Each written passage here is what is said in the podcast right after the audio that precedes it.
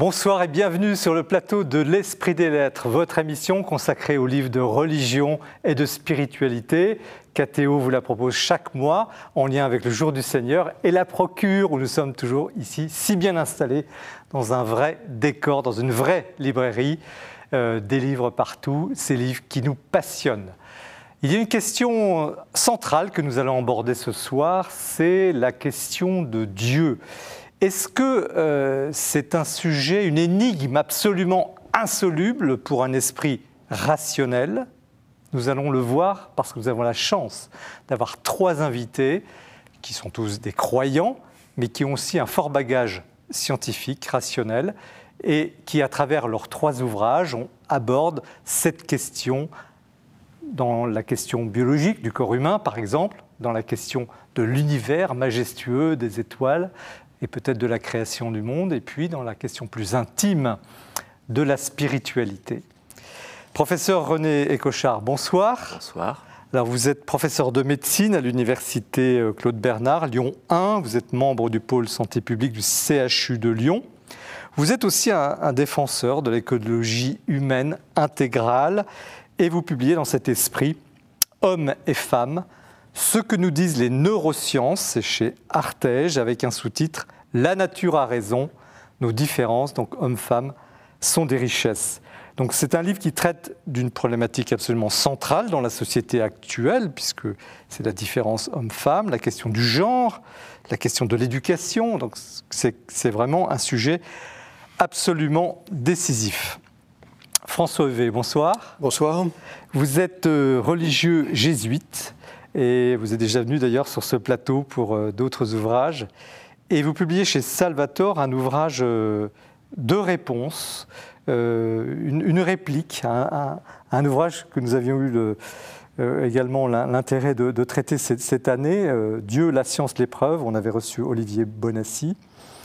Et vous, comme religieux jésuite, docteur et directeur en théologie, directeur de la prestigieuse revue Études, euh, la revue intellectuelle euh, des jésuites. Vous êtes aussi un scientifique de haut vol. Hein. Vous êtes élève de l'ENS de Cachan, vous êtes euh, agrégé en physique. Bref, vous avez les outils pour, pour travailler ce sujet. Donc c'est tout autant le théologien qui s'exprime que le scientifique, mais en même temps, vous ne cherchez pas à prouver quoi que ce soit.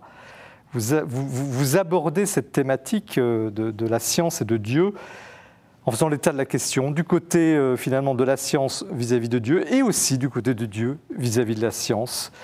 Euh, tout en distinguant les choses, euh, mais qui ne sont peut-être pas si éloignées. C'est un livre exigeant, il faut le dire, parce que c'est une matière difficile, mais qui est extrêmement intéressant parce qu'il fait beaucoup réfléchir. Père François Poté, bonsoir. Bonsoir. Alors vous êtes prêtre, curé de la paroisse Saint-Philippe du Roule à Paris, après avoir été il y a très longtemps frère de Saint-Jean, et puis encore plus longtemps officier de, la Marine nationale, avant d'entrer au séminaire, hein, ce qu'on appelle peut-être une vocation tardive, en tout cas on les appelait comme ça à l'époque, mais ce qui est, à vous lire, une vocation accomplie, choisie, éprouvée, on en parlera, expérimentée. Et vous racontez euh, cela dans un, dans un petit livre concret, brûlant, sur la vie du prêtre, pas au ciel, euh, mais vraiment sur la terre, je dirais dans le détail. La grave allégresse, être prête aujourd'hui, c'est chez MAM. Euh, je dirais que c'est un livre rare, peut-être trop rare, qui nous aide à comprendre votre vie de prêtre et peut aider aussi beaucoup de prêtres à, se sentir mieux dans, dans un monde un peu compliqué où ils sont souvent incompris. Un livre absolument essentiel. Voyez-vous, trois, trois ouvrages toujours très différents. Euh, des auteurs qui promettent, ça va être passionnant ce soir, restez bien avec nous. Et, nous allons, avec notre raison, essayer de mieux saisir euh, ces mystères. Mais il y a un autre mystère, c'est les livres que Mathilde Mailleux a choisis pour euh, présenter ce mois-ci. L'actualité du libraire, nous la retrouvons tout de suite. L'actualité du livre religieux en ce début d'été, eh bien, ce sont trois thèmes que j'ai eu envie de vous proposer autour de la prière, de l'accompagnement spirituel et puis aussi de la parole de Dieu, la Bible. Chemin de prière pour commencer avec ce très bel euh, album publié aux éditions Magnificat. C'est Yann Vagneux, qui est prêtre des missions étrangères de Paris, qui fait ce, qui a écrit ce très beau livre. C'est un ouvrage, un bel album, illustré par de très belles photos, car Yann Vagneux est un très beau photographe. Yann Vagneux habite en Inde, à Bénarès depuis de nombreuses années, et il se penche sur la prière, sur la méditation, sur ce cœur à cœur. Ce livre est un voyage, un voyage tout d'abord euh, au-delà de nos frontières. Nous allons en Inde, nous allons découvrir ce peuple éminemment spirituel qui inspire tellement Yann Vagneux. Ce sont des textes aussi de toute beauté sur ce cœur à cœur avec Dieu, sur cette relation toute particulière que nous aimons entretenir, sur cet élargissement du cœur. C'est un, vraiment un très bel album que je vous invite à découvrir pour vous accompagner tout au long de l'été. Le Notre Père est à l'honneur ce mois-ci avec deux commentaires. Tout d'abord, celui, celui de José Tolentino Mendoza, qui est prêtre espagnol, qui a été créé cardinal par le pape François et qui publie chez Première Partie Notre Père qui est sur la terre. Un très beau commentaire spirituel, incarné, plein d'humanité, un commentaire qui se veut accessible à tous, que ce soit que nous soyons croyants ou non croyants. Un très bel ouvrage, très une très belle méditation pour faire connaissance avec le Notre Père et le comprendre de l'intérieur. Et puis un autre commentaire, un commentaire surprenant, très émouvant, celui de François Zeyer qui publie chez Salvatore Le Notre Père est un trésor, commentaire amoureux de la prière du Christ. Alors François Zeyer est un auteur totalement inconnu, elle est médecin de profession, elle est musicologue, spécialiste de Bach, a fait de la théologie au Centre Sèvres, et cette femme aime profondément cette prière, qu'elle commente avec le cœur, avec beaucoup d'émotion. Il y a énormément de musicalité dans ce texte que je vous propose de découvrir, car vraiment, ce petit livre, enfin ce grand livre plutôt, est une découverte. L'accompagnement spirituel à présent, avec un événement, c'est la parution du hors-série de la revue Christus, cette célèbre euh, revue jésuite de spiritualité, qui en fait réédite un hors-série euh, déjà connu, l'accompagnement spirituel. C'est peu de dire que vous allez retrouver eh bien toute l'essence eh bien euh, des trésors jésuites que qu'est l'accompagnement spirituel. Eh bien, ce hors-série, à travers ce hors-série, vous allez découvrir les grandes voies jésuites de l'accompagnement spirituel, comme Maurice Giuliani et plein d'autres encore. Et puis aussi d'autres auteurs contemporains qui viennent agrémenter et enrichir ce hors-série absolument exceptionnel. Un véritable trésor. Elle fut une grande dame euh, de l'accompagnement spirituel. Elle aura écrit une œuvre très originale. Il s'agit de Simone Paco. Simone Paco, qui est donc l'auteur de l'évangélisation des profondeurs. D'autres ouvrages suivront. Mais elle aura initié une voie, celle d'un parcours de guérison intérieure qui a fait énormément euh, d'adeptes et d'émules. Luc Weissmann et son filleul, il écrit cette très belle biographie chez Salvatore, Simone Paco, passante d'une vie. Et c'est un ouvrage que je vous recommande pour comprendre eh bien, les racines d'une œuvre spirituelle très originale. Et puis enfin, pour terminer, Dieu, la Bible, avec tout d'abord Drôlement Dieu de Louis-Marie Chauvet, prêtre et théologien, qui publie aux éditions du Cerf, eh bien, un commentaire extrêmement savoureux des huit paraboles, huit paraboles qui nous font comprendre en refermant l'ouvrage que oui, l'évangile est décidément une bonne parole. Et puis, enfin, Et toi, comment lis-tu de Loïc Bonisoli, qui publie aux éditions du Cerf encore, eh bien, un commentaire, eh bien, de passages d'évangile qui nous font défaut, qui nous semblent toujours un peu compliqués à comprendre. Quand la parole de Dieu semble difficile, et oui, elle semble souvent très difficile, mais suivez le père Loïc Bonisoli, car je vous assure, vous allez passer d'abord un très bon moment, un moment gai, savoureux, joyeux et aussi plein d'érudition. Vous allez comprendre à quel point, là encore, l'évangile du Christ est une vraie, très bonne nouvelle. Merci Mathilde pour euh, cette bonne nouvelle, ces bonnes nouvelles, ces livres et cette belle moisson. Vous verrez que tout à l'heure, il y aura encore une autre surprise à la fin de l'émission pour cet été. Nous commençons l'émission avec euh, le livre du professeur René Cochard, Hommes-Femmes, ce que nous disent les neurosciences, et aux éditions Artege. Alors, professeur, on vous appelle professeur, vous êtes professeur de médecine. Euh, un petit mot sur vous. Vous étiez, vous êtes, euh, vous quel est votre quotidien de, de, médecin et j'imagine d'enseignant enfin? Disons que les professeurs émérites, en fait, euh, ce n'est pas parce qu'ils ont beaucoup de mérite, mais c'est simplement que ça fait longtemps qu'ils sont professeurs. En fait, on, a simplement le bonheur de continuer à accompagner des étudiants. Et j'enseigne neuf jours par an, c'est tout. Des thèses de, sur des, thèses de médecine thèses de médecine. Et vous avez un domaine, de, une spécialité plus spécifique? Oui, la biologie de la reproduction. En ce moment, je travaille sur le syndrome prémenstruel ou des choses comme ça. Voilà. Alors, vous avez aussi un engagement très remarqué au, euh, pour les questions de, de, vie euh, qui vous a peut-être d'ailleurs parfois valu, valu, quelques ennuis, parce que vous, vous, êtes aussi un homme de conviction. Et d'ailleurs, je signale, je fais une petite exception, on ne le fait jamais, euh, que vous venez de, diriger une encyclopédie sur la sexualité humaine L'amour et la fécondité chez, Pierre Tecky, un ouvrage assez exceptionnel, un ouvrage de référence. Donc voilà, je ferme la parenthèse, vous pourrez évidemment trouver ce livre s'il vous intéresse. Mais c'est pour dire que voilà, vous êtes un homme engagé. Et cet engagement vous a valu quelques ennuis parfois ou... Euh, dans le fond, euh, ça dépend auprès de mes confrères de l'amitié.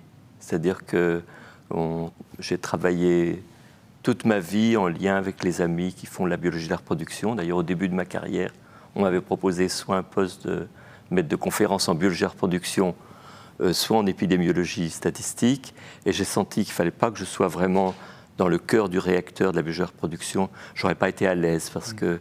Donc vous avez plusieurs spécialités, vous êtes reconnu aussi. Euh, respecté finalement. Donc, comme épidémiologiste, mais on est respecté, je suis respecté et aimé par mes, mes confrères, bien sûr. Alors, vous publiez ce livre, euh, La nature a raison, nos différences comme femmes sont des richesses. Pourquoi euh, être allé chercher dans les neurosciences, pourquoi être allé chercher, être allé finalement justifier la différence homme-femme Oui, disons que vous comprenez, on dit euh, un père, une mère, c'est complémentaire. Mais en quoi? Est-ce que c'est sociétal ou est-ce que de fait, il y a quelque chose en nous qui nous caractérise comme homme et femme. Est-ce que c'est seulement notre corps ou c'est tout notre être? Est-ce que quand euh, euh, on dit Dieu nous créa homme et femme à son image, il nous créa, est-ce que c'est juste le corps ou c'est tout l'être? Et donc, euh, j'ai travaillé un peu plus de trois ans pour chercher dans la littérature scientifique, est-ce qu'il y a des preuves de la nature sexuée de notre cerveau?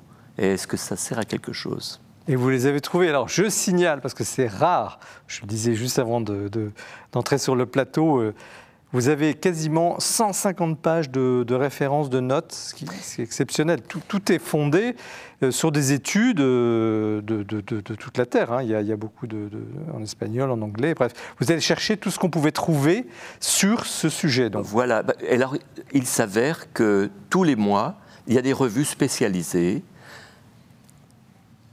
par exemple, hormones and behavior, euh, les hormones et la manière d'être, qui donc nous donnent en permanence de l'information sur ce qu'on a compris maintenant chaque euh, mois. que l'on découvre encore. Ce qu'on découvre en permanence sur, euh, dans le fond, le support biologique de la pensée. Le support biologique de la pensée. Et donc, ce support biologique de la pensée, il est obligatoire maintenant, depuis 2005, je crois, de distinguer dans les articles ce qui est du cas des hommes et ce qui est du cas des femmes. Parce que très longtemps, on ne faisait d'études pratiquement que chez les hommes. Alors qu'avons-nous, qu'avez-vous découvert euh, sur cette différence homme-femme inscrite, d'après ce que vous dites, dans, dans l'intime même des, cellules dès le, dès le, départ la Disons que vous comprenez, il y a un développement par notre éducation, mais d'un inné, qui est, c'est-à-dire que à la naissance, nous sommes déjà des petits gars ou des petites minettes sous l'effet eh bien, de nos chromosomes qui agissent sur notre cerveau par les hormones. Et donc, de fait, notamment des Anglais, euh, Baron Cohen et toute son équipe, ont réussi à prouver que à la naissance, nous avons déjà certains éléments. Certains éléments. Donnez-nous un exemple. Eh ben, un exemple qui est, j'ai trouvé très très beau, c'est que euh, on le sait, les femmes sont empathiques les femmes ont ce don de lire dans le cœur des gens et de sentir si quelqu'un manque. C'est un don, n'est-ce pas?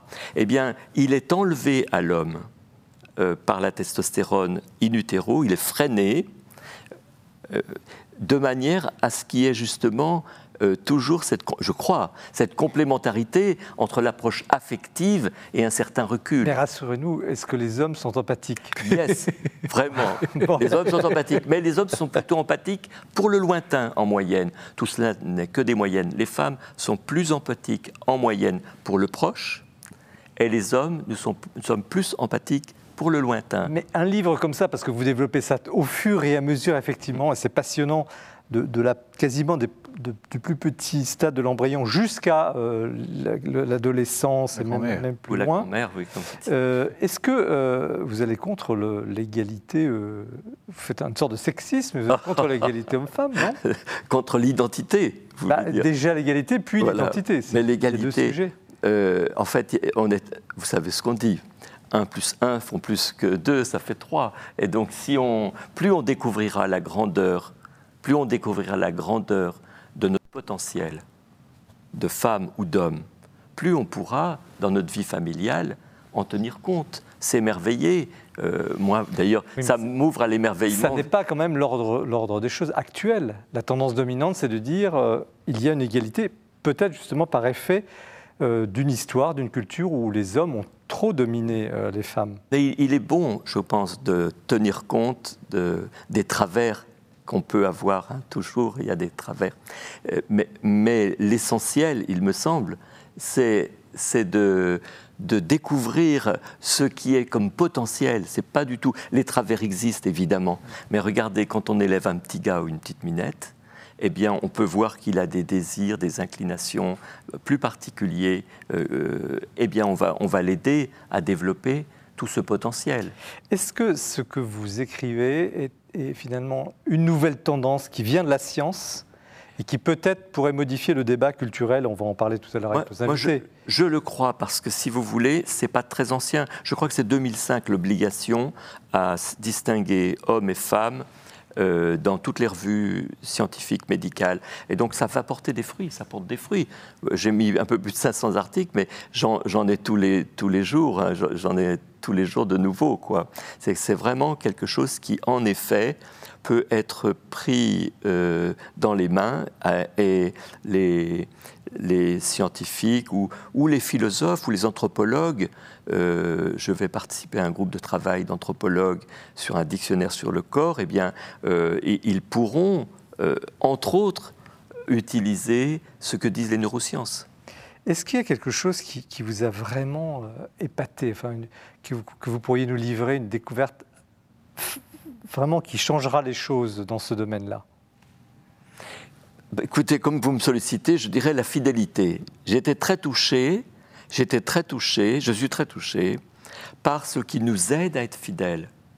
Ben, c'est très important. C'est inscrit dans les, dans, dans, dans, les gènes. Absolument. Nous avons des aides, des choses qui nous aident à être fidèles à notre conjoint et à nos enfants. Et, comme on le voit, ce qui est typique, les chercheurs américains travaillent énormément là-dessus. Il y a, par exemple, un petit campagnol, euh, un animal donc, euh, des, plaines, qui est très fidèle. Son cousin des montagnes n'est pas fidèle. Et donc, ils étudient pourquoi l'un. En somme, nous avons génétiquement des choses qui nous inclinent à la fidélité, mais on peut les gaspiller, ou alors on les développe. Est-ce qu'il y a des, conséquences euh, euh, sur, la question de, vous l'aviez déjà un petit peu évoqué, mais euh, de l'identité profonde Est-ce que on est encore au XXIe siècle finalement dans une sorte de balbutiement? Parce que quand on vous lit, on se dit, mais au fond, toutes ces découvertes c'est même pas, oui, c'est microscopique. Enfin, je sais pas quel est le, niveau de mesurable. Euh, pourrait révolutionner même la psychologie, l'éducation, la, perception même de, l'homme et de la femme dans, dans une société. Oui. Est-ce que c'est -ce c'est ça qui, qui, se prépare? Moi, je le pense de la même manière qu'en ce moment, dans les écoles, on essaye de bénéficier des neurosciences pour redonner plus de chance aux élèves en fonction de leur euh, capacité personnelle. De la même manière, prendre en compte les richesses euh, des neurosciences pour adapter notre éducation. Vous savez, je ne pense pas que les neurosciences découvrent mieux qui est l'homme que nos philosophes, etc. Mais ils nous confirment ce qui est juste. Regardez, euh, je, lisais récemment, euh, je relisais récemment ce qu'on disait, ce que disait saint Thomas d'Aquin sur l'éthique à Nicomaque. Et je me disais, mais c'est pas possible. Il avait lu les neurosciences, parce que l'analyse qu'il faisait sur l'acquisition était tout à fait ce qu'on pourrait lire comme produit des neurosciences. Donc, moi, je sens beaucoup de, de voyez, de, de, de bon sens explicité par les neurosciences. Quand- je voulais laisser parler, mais les neurosciences, comment vous pourriez les définir? Parce que tout le monde n'est peut-être pas Ah, euh, au clair Vous là-dessus. savez, neurosciences, donc c'est la science du système neurologique. Par exemple, vous voyez, euh, euh, on parlait de l'empathie. Eh bien, nous avons dans notre cerveau des zones qui s'occupent de cela. Hein Et donc, euh, on parle des émotions. Eh bien, on connaît de mieux en mieux tout le système des émotions. On parle de discernement, par exemple. On connaît mieux maintenant les aires du discernement. Est-ce qu'il y a un déterminisme? Est-ce que quelqu'un qui est plus, plus porté à l'empathie, etc., est déterminé vraiment par ses, ses cellules ou est-ce que la liberté humaine a quand même le dessus? É- Énormément. C'est-à-dire qu'en fait, si vous voulez, ce qu'on sait mieux maintenant depuis 10-15 ans, le cerveau, c'est comme un muscle. Si on se sert de certaines zones, elles se développent. Ça se voit en imagerie. Vous suivez une maman ou un papa qui s'occupe beaucoup de son petit les premiers mois, comme cela, de mois en mois, vous voyez les zones du, maternage se développer, que ce soit chez le papa ou la maman. Donc c'est encourageant. On dit le- les vertus sont un pli de l'âme. Eh bien oui, en effet, il y a un certain pli neurologique. Moi, je trouve ça très encourageant. voyez. Alors, le livre est passionnant. Une dernière question sur la question homosexuelle, parce qu'elle est, quand même au cœur de notre société. Qu'avez-vous euh, découvert et qu'est-ce que le livre apporte sur ce- cette compréhension de, ce phénomène? Alors, j'ai essayé de développer euh, en premier l'identité sexuelle. Parce que l'identité, la construction de l'identité sexuelle, qui se développe, si j'ose dire, de, la conception jusqu'à 22-24 ans, le- fait que l'identité sexuelle se développe progressivement, la place de l'inné, la place de l'éducation et la place des choix personnels. Je relisais encore des travaux récents où les choix personnels, les actes posés, vont, vont, vont avoir un impact pendant l'adolescence et à l'approche de la vingtaine. Les actes que nous posons ont un impact qui va durer un certain temps sur notre cerveau. Donc, et, et donc, j'ai plus euh, euh, développé ça, l'homosexualité étant quelque chose dont je parle, mais qui mérite des approches très complémentaires, euh, psychologiques, philosophiques. Et Il n'y a pas de déterminisme, d'après ce que vous dites. il y a, Ah. il y a que des exceptions dans le déterminisme. Il y a quelques rares maladies, mais la- les personnes qui parlent de leur homosexualité, très rarement, la leur est liée à de la biologie. Il y a quelques maladies rares, génétiques, qui permettent de mieux connaître la maladie. Mais j'en parle brièvement dans le livre parce que c'est important, mais ça ne, ça ne prétend pas couvrir la Oui. question. Puis vous n'enfermez pas. euh, les- y a pas. euh, Voilà, c'est un livre de scientifique. euh, Il donne à réfléchir. Je ne sais pas ce que vous en pensez. Qui, qui veut réagir le premier sur ce livre euh, Père Hervé, peut-être? Ben, euh, Enfin, je trouve que le, le thème des neurosciences est fascinant. Euh, il y a plusieurs années, j'avais lancé au Centre Sèvres un, sé- un séminaire de recherche sur neurosciences et liberté, euh, posant directement cette question.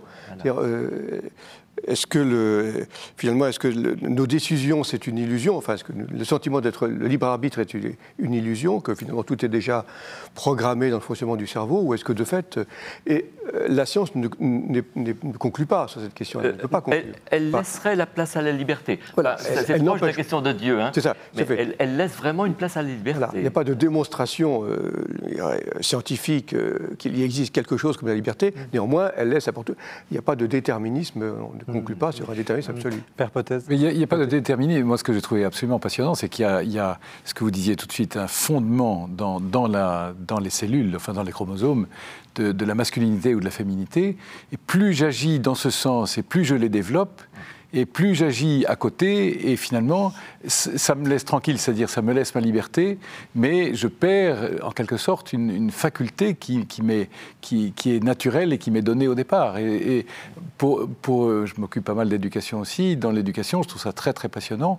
Et vous faites la distinction des, tout petits, en passant par même la, la pré-puberté, la mini-puberté, hein, que, vous dites des, bébés, en passant par euh, l'âge de raison, la, puberté des, des jeunes adolescents et puis l'adolescence jusqu'à 23-24 ans. Et je trouve que tout ce développement, et, c'est très très intéressant de, montrer comment la complémentarité homme-femme est inscrite réellement dans le corps et qu'elle est sexuée dès l'origine. Alors, ça très très impressionnant. Comment, je pose la question à tous les trois, comment poser justement, le plus adéquatement possible, le problème de notre société? Parce que notre société, on l'a un petit peu abordé, on vient d'aborder la question homosexuelle, mais il y a cette question d'égalité de, homme-femme, ces conflits, la complémentarité, mais aussi, euh, mais aussi euh, l'identité et, le combat féministe. Comment, comment poser aujourd'hui justement cette question à travers ce livre du, professeur Ecochard? Comment, comment vous... Ben voilà. Vous qui êtes... Ce serait une émission complète. oui, mais... Cette question-là. Non, ce que, je retiens, c'est l'intérêt d'approcher cette question à travers différents angles. C'est-à-dire, et en particulier celui de la biologie. Ce n'est pas le l'illusion, le sentiment que, euh, parfois l'impasse dans laquelle on peut se trouver aujourd'hui, c'est de penser que euh, tout, euh, tout relève finalement de choix personnels. De culture dominante. De culture ou de, bon, de décisions que l'on prend individuellement. or, oui, bien sûr, nous prenons des décisions et c'est important de défendre cette liberté de décision. Néanmoins, on ne peut pas ignorer, enfin, le mot nature qui est dans le sous-titre du livre le dit bien, on ne peut pas ignorer quand même bah, notre condition euh, biologique, matérielle, corporelle, euh, charnelle, avec tous ces, tous ces, déterminants, qui ne sont pas des déterminismes, mais qui sont quand même des déterminants. Et ça, je crois que c'est un point, tous ces débats autour de la question du genre, etc., si on, si on ignore cette, ce substrat matériel... mais est-ce qu'on l'accepte Justement, je, trouve que, le, ce que tout ce que vous expliquez dans votre livre euh, est, en, sens, enfin, répond parfaitement à l'idéologie. Euh, l'idéologie qui prétend nous maintenir dans la liberté, en réalité, nous enferme dans, dans, un, dans un, déterminisme pire, enfin pire, qui nous empêche d'agir, alors qu'au contraire, je, trouve que là, on a, on a une base scientifique pour répondre à ces idéologies et pour, et pour permettre à un homme d'être vraiment homme, à un garçon d'être vraiment garçon, à une fille d'être vraiment fille, et, et, de, et de, voir l'harmonie. Alors si on est chrétien en plus, on verra euh, comme, comme, Dieu a voulu que ce soit inscrit dans la nature de l'homme et de la femme, pour que l'un par l'autre... Euh, enfin, je ne comprends rien à ce qu'est un homme si j'ai pas vu une femme, je ne comprends rien à une femme si j'ai pas vu Alors un justement, est-ce que les chrétiens, est-ce que le chrétien a, a un surcroît de réponse ou est-ce qu'il est même autorisé à s'exprimer sur le sujet? Parce que là, on est quand même en biologie pure, on est quand même sur des choses qui sont, je dirais, indiscutables, très factuelles. Très, justement. Qu'est-ce que, euh, justement, dans cette problématique de société dans laquelle nous sommes, qu'est-ce que le médecin peut dire? Vous, le dites, mais qu'est-ce que le chrétien peut ajouter? Euh, Professeur D'abord vous. Moi, j'essaye de répondre, mais vous répondre aussi. oui, oui, chacun. Euh, Moi, j'aime bien l'expression de raison aimante. C'est-à-dire que, c'est Benoît XVI, hein, euh, c'est-à-dire que euh, il s'agit. Je, suis un peu prétentieux avec ce livre, dans le fond, d'oser. Ce que j'essaye de faire, c'est de développer une analyse rationnelle, mais aimante, c'est-à-dire que je me laisse émerveiller. Regardez par exemple les découvertes sur le père. Le père. Le fait que le père ait des hormones qui augmentent les derniers mois avant que le bébé naisse. Ah, ça, c'est incroyable. Impressionnant, impressionnant. Et d'autres qui baissent. La testostérone baisse pour que monsieur ait plus le goût à rester auprès de la maison. C'est quand même incroyable. Euh, le fait que sa prolactine se développe, ce qui nous encourage à prendre soin de, de, notre femme ou notre petit. Donc, là, si je dis raison aimante, c'est se réjouir de ce qui est beau donne envie de traîner sur ces articles et de mieux les approfondir. Moi, personnellement, je trouve que c'est ce qui m'a le plus touché. est-ce qu'il y, a une dimension chrétienne dans, cette, cet émerveillement, dans, cette, dans ce rendre compte Comment rendre compte de, cette, cette, découverte très biologique avec un regard chrétien ou une approche chrétienne Oui. Euh, dans les problématiques actuelles. Bien sûr, oui. Euh, alors, je dirais, bon, il y a d'abord toute la réflexion chrétienne, toute la tradition chrétienne sur ces matières qui doit être prise en compte et qui euh, mérite d'être, défendue aussi. Euh, on a réfléchi depuis quelques siècles sur la question. que de fait, oui, alors ça, fait, ça anticipe un peu sur la suite, mais que la prise au sérieux de la, connaissance scientifique pour la réflexion sur l'humain prendre au sérieux les connaissances scientifiques est une des, caractéristiques de la tradition chrétienne aussi. Il n'y aurait pas, euh, il y a pas Oui, justement mais à- alors, est-ce qu'elle n'est pas un peu has-been quand même? Parce qu'on va dire, Non, ah, mais- encore un livre de- euh, écrit par, excusez-moi, écrit par un. Cato. Oui, mais justement, Euh, je trouve euh, que qui c'est pas, veut- c'est pas un livre chrétien. J'ai C'est essayé. c'est un livre scientifique. J'ai essayé de ne pas. Oui, c'est un livre et je trouve ça très intéressant, justement. Le, le chrétien peut s'y retrouver parce qu'il trouve une- un fondement scientifique à ce qu'il peut dire par ailleurs, au point qu'il a appris en théologie ou qu'il a appris par l'expérience éducative ou par, euh, ou par la spiritualité. Mais c'est c'est un, c'est un livre qui n'est pas euh, les cathos parlent aux cathos. C'est- parce que- Justement, je trouve ça. C'est une commande d'un. euh, J'ai un de mes collègues qui m'a dit René, quand tu écris quelque chose qui n'est pas spécifiquement chrétien, fais-le moi savoir. Et j'ai été touché par ce qu'il m'a dit, parce que je parle d'écologie humaine, mais avec euh, beaucoup de fondements chrétiens. Bon. Et il, il est très attiré. Et il m'avait dit, si tu peux écrire pour, les, pour tous, quoi, ça m'intéresse. Et du coup, j'ai essayé de ne vraiment... Enfin, de, d'essayer de, de ne pas faire quelque chose maison, quoi. Alors, je vais vous poser une dernière question parce que le temps passe trop vite, déjà trop vite. Euh, parce que vous qui nous regardez, euh, vous êtes parents, grands-parents euh, ou, ou pas, en tout cas, vous- nous sommes tous confrontés à ces problèmes d'identité dans la société, posés par la question Ah. du genre, la question de l'homosexualité, par de multiples questions dans la vie, avec des difficultés, des couples qui explosent. Enfin, on n'est pas dans une société euh, évidente. Et puis la question de l'éducation comment justement parler à un jeune de, sa croissance, euh, de cette, question homme-femme? Alors, c'est la dernière question. Une réponse ou un conseil peut-être à des parents, des grands-parents confrontés à ce problème éducatif qui peut-être peuvent s'inspirer aussi de, ces découvertes? Qu'est-ce que vous auriez si vous aviez un conseil? On commence par vous. Déjà, de savoir qu'on élève un petit gars ou une jeune fille qui a un potentiel en elle qu'elle peut développer. Sous-entendu, ne- euh, vous voyez, je, trouve que les garçons, nous avons un potentiel euh, que j'essaie de décrire, qui est extraordinaire, et ne le laissons pas en jachère. Donnons aux gars euh, la possibilité de développer. Et lorsqu'on on, on défend les femmes contre je ne sais quelle agression, c'est très important, mais il faut aussi promouvoir la féminité et la les potentiels de féminité et de maternité qui s'expriment dans toute la vie, en dehors même de la maternité. Et ces potentiels-là sont extraordinaires. Et donc on parle parfois de vraie féminité, de vrai féminisme.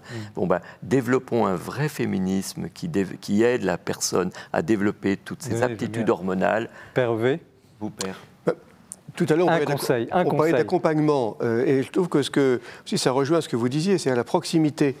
euh, être proche de, de- de ses enfants et ses petits-enfants, etc. Il y, a, il y a quelque chose qui- auquel nous sommes portés probablement spontanément, euh, mais qui justement est à, est, à, est à développer, est à encourager. Vous êtes un éducateur. Enfin, en tout cas, on dit que vous l'êtes, c'est vrai, je crois. Ben, euh, expliquer à un garçon ou à une fille pourquoi il a telle ou telle réaction et comment c'est fondé avec simplement un, phénomène d'hormones qui c'est très éclairant de savoir ça et qu'il n'est pas enfermé dedans mais qu'il a la capacité d'accueillir cette réalité pour la développer et développer ce qu'il y a de meilleur en lui on rejoint l'émerveillement dont on parlait tout à l'heure et, je trouve qu'on encourage euh, et, on, lutte du même coup contre le féminisme qui veut écraser la masculinité ou le contraire. On, a deux merveilles, mais qui, ne, qui sont merveilleuses que si c'est l'une par l'autre et l'une pour l'autre. Je trouve ça extraordinaire, moi. Alors on va continuer sur ce mot émerveillement, hein, avec la, la question de, de la science. Maintenant, on va se projeter un peu dans l'univers avec le Père Evé dans le prochain plateau. Euh, merci, professeur René Cochard, pour ce livre, hein, Hommes et femmes, ce que nous disent les neurosciences, chez Artege. Alors vous êtes très modeste, vous avez eu le prix euh, Jean-Paul II récemment, pour, qui a couronné cet ouvrage. Je, je le mentionne parce que c'est un livre remarqué, effectivement, qui, qui, est rare dans ce domaine. Comme vous disiez souvent, les cathos, on les imagine ascientifiques. Ça va être euh, le sujet du prochain plateau. Euh, mais c'est l'heure maintenant du coup de cœur où nous retrouvons notre cher Bertrand Deschamps qui nous a préparé une petite surprise, comme à chaque fois. Nous sommes habitués à voir sa silhouette apparaître lorsqu'il y a de grands événements importants au Vatican. On ne le présente plus, sympathique, jovial, c'est Bernard Lecomte. Je pourrais dire que sa devise serait changer le monde. En effet, parmi ses plus grands livres, ce sont le, les- le parcours d'hommes providentiels à un moment donné dans l'histoire. c'est évidemment sa magnifique biographie Jean-Paul II, qu'il a publiée puis réécrite et augmentée après la mort de Jean-Paul II en 2005, que l'on trouve en folio et qui est vraiment la biographie de référence. Autre homme providentiel qui a changé le monde, Michael Gorbatchev, personnage un peu plus oublié aujourd'hui, et pourtant, qu'aurait été le destin de l'Europe et du monde en 1989 si Gorbatchev avait décidé d'intervenir autrement, militairement, on ose y penser. Et puis donc Bernard Lecomte publie ces jours-ci un magnifique livre qui s'appelle Ces chrétiens qui ont changé le monde. De quoi s'agit-il? Il s'agit de douze portraits, douze comme les apôtres, de personnalités très diverses, très variées, qui ont en point commun d'avoir vécu au XIXe et XXe siècle. Le livre s'ouvre sur Anne-Marie Javoué, peu connue, qui a beaucoup œuvré contre l'esclavage, et le livre se clôt sur Mère Teresa, une autre femme qui s'est consacrée à la pauvreté, et là dont la figure est amplement connue. Et puis, on y trouve par exemple pêle-mêle le cardinal Etchegaray, que Bernard Lecomte a bien connu et qui a joué ce rôle important que l'on sait d'ambassadeur de Jean-Paul II à travers le monde. Il y a aussi la statue tutélaire du général de Gaulle, vue en tant que chrétien, et puis, plus oublié, mais ô combien magnifique pour les amateurs de poésie, Marie-Noël, la vieille dame d'Auxerre, sur laquelle Bernard Lecomte écrit de très très belles pages. Vous l'avez compris, c'est un livre tout à fait passionnant et réussi parce que Bernard Lecomte sait raconter. C'est un conteur, un narrateur, comme le fut en son temps Alain Decaux ou plus récemment Frédéric Mitterrand, ils savent trouver la formule, donner le souffle qui nous accroche. Alors, tous ces personnages, ces douze personnes ont fermé les yeux sur un monde qui n'est plus le nôtre, mais je trouve bon de leur redonner toute leur place, de, leur place d'engagement dans l'histoire, avec cette volonté, se dire qu'on peut influer sur l'histoire et en changer le cours. Merci Bertrand pour euh, ce portrait. Bernard Lecomte, nous l'avons reçu sur ce plateau, un très bon confrère et effectivement des livres toujours euh, riches euh, et très bien racontés.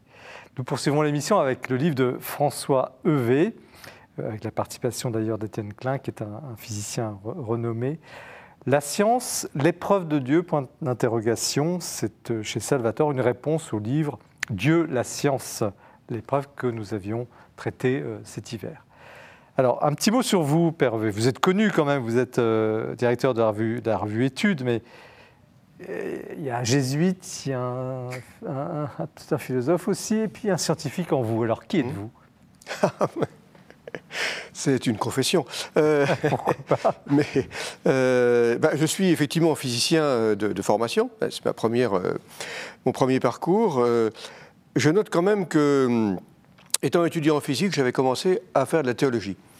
Euh, parce que je me posais des questions euh, sur, euh, sur le monde, sur, euh, sur ma foi, et voilà. Et ce désir aussi de, de, réfléchir, euh, de réfléchir à ma foi et de, et de mettre un peu d'ordre dans l'image scientifique du monde que, que je commençais à découvrir. Est-ce que vous êtes émerveillé par ce monde qui vous aurait mis dans les bras de Dieu? Ou... Alors, oui, ne brûlons pas les étapes.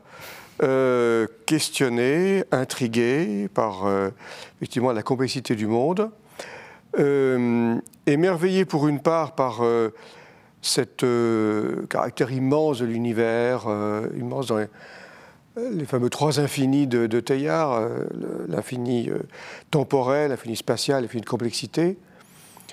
tout ça mis bout à bout, oui, m'a amené à me poser des questions.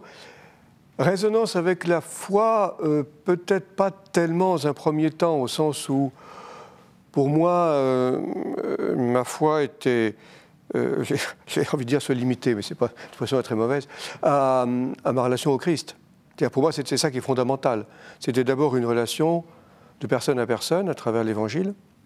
Alors, excusez-moi, mais ça se Plus sent un petit peu dans, dans, votre livre. Ah ben, j'espère bien, oui. vous êtes bien sûr un jésuite, on ne va pas peut pas mettre en cause votre engagement ni, ni votre foi, ce n'est pas du tout ça, mais on sent le scientifique qui répond. Alors vous allez nous dire oui. pourquoi vous l'avez fait, ce livre, qui répond à un livre que nous avons évoqué, qui lui a scéné en quelque sorte un certain nombre de preuves, hein, Mhm. considérant que finalement, la, la- en un mot, la, magnificence ou la minutie avec laquelle le monde s'expliquait était une preuve de Dieu. Et vous vous dites, ce n'est pas si simple, et vous faites un livre pour le dire. Alors, qu'est-ce qui vous a poussé? Ben, ce qui m'a poussé, c'est effectivement le, le- le désir de, je veux dire, de, revenir un peu aux fondamentaux, finalement, de cette question-là. Il y a une vraie question. Et le succès du, premier livre atteste qu'il y a une vraie question qui, qui, euh, qui, qui intrigue, qui intéresse euh, un, grand public. Euh, important de montrer, je dirais deux choses. Important de montrer que, de fait, la science amène à se poser des questions. Ce n'est pas, pas simplement euh, une sorte de, de, de connaissance intégrale des, choses. On a, euh, ça, amène à se, poser des questions fondamentales. La science du XXe siècle amène à se poser des questions fondamentales sur, euh, sur la matière, sur, euh, sur l'origine, etc. Bon, premier, premier élément, contre le positivisme qui, continue à, être présent. Et aussi que la, foi chrétienne a une dimension rationnelle dans son expression. Pas, pas, pas démonstrative au sens strict du terme, mais néanmoins, on n'est pas dans la pure, pur sentiment. Euh, il y a une dimension rationnelle. Donc voilà, et c'est pour moi, c'est un premier temps, parce qu'on écrit, peut-être, je ne sais pas si c'est bien de le dire, mais on écrit d'abord pour soi, et puis on espère, en espérant que ça plaira à d'autres, mais de fait, manifestement, ça intéresse. Euh, de, de- un peu de, voilà, de, me remettre un peu au clair par rapport à ça. Donc, finalement, de un fait- plan très simple. De fait, il y a une sorte d'histoire. Vous développez un peu le, le point sur les, les découvertes aujourd'hui. Oui. Hein, vous, vous expliquez d'où elles viennent. Mais avec ces deux volets dont je parlais tout à l'heure, vous êtes à la fois tantôt dans le monde scientifique et puis Voilà. vous, vous tenez à ça. Alors, qu'est-ce que vous voulez démontrer voilà. Voulez-vous démontrer quelque chose?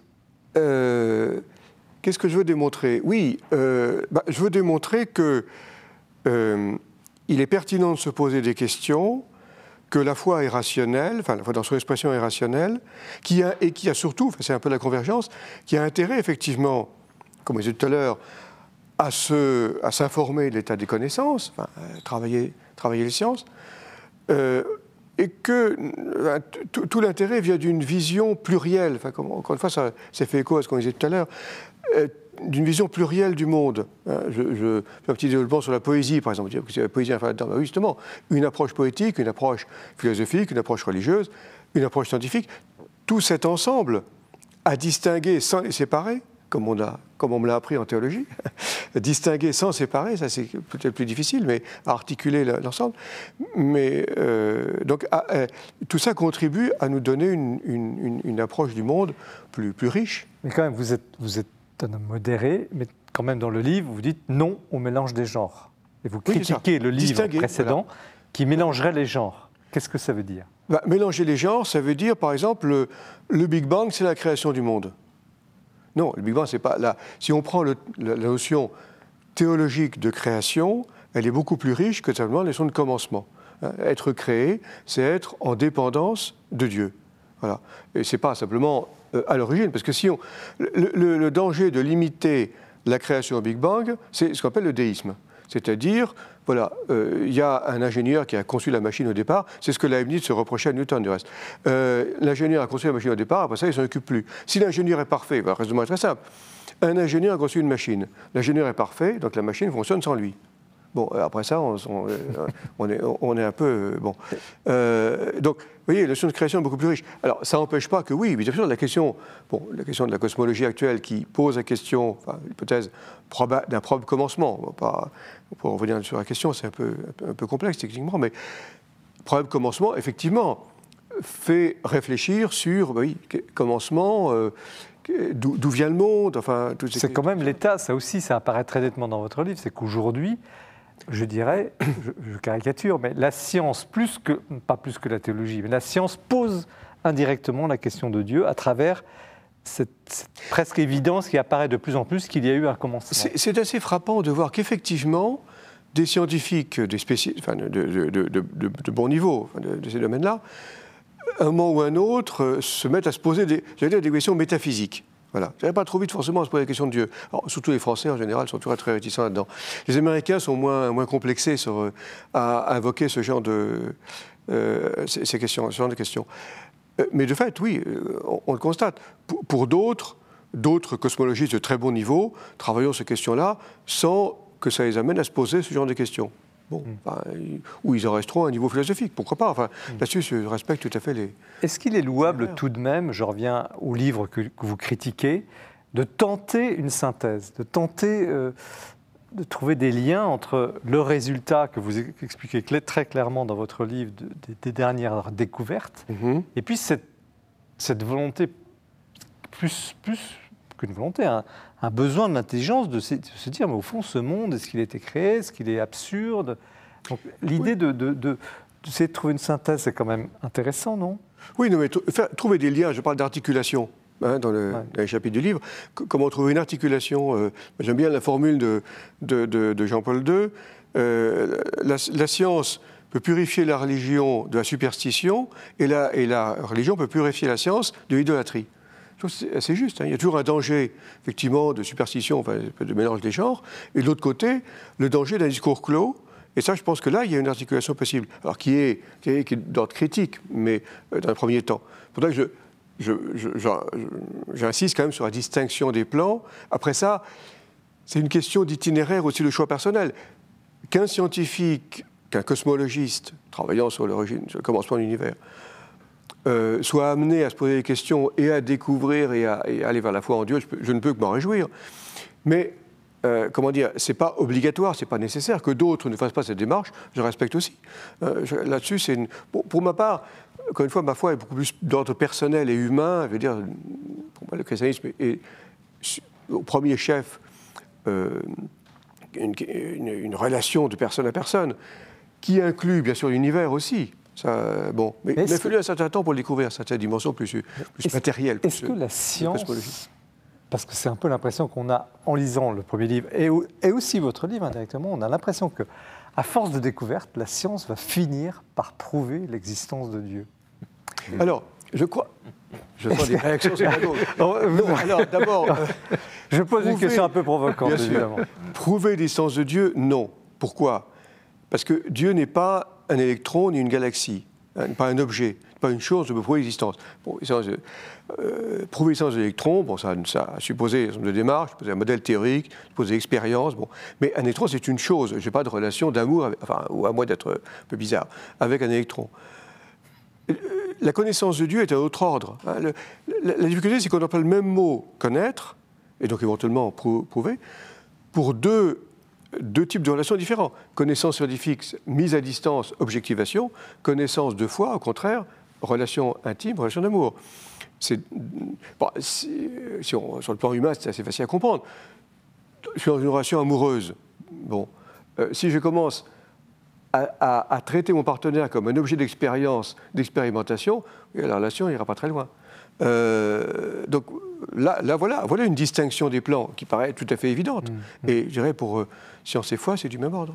Est-ce qu'on est en train de, on le sent aussi en lisant votre livre, mais je vous pose la question, est-ce qu'il y a un peu une... Euh, est-ce que les sciences désarmeraient un petit peu sur la question de la critique de l'irrationalité de la foi, de la religion?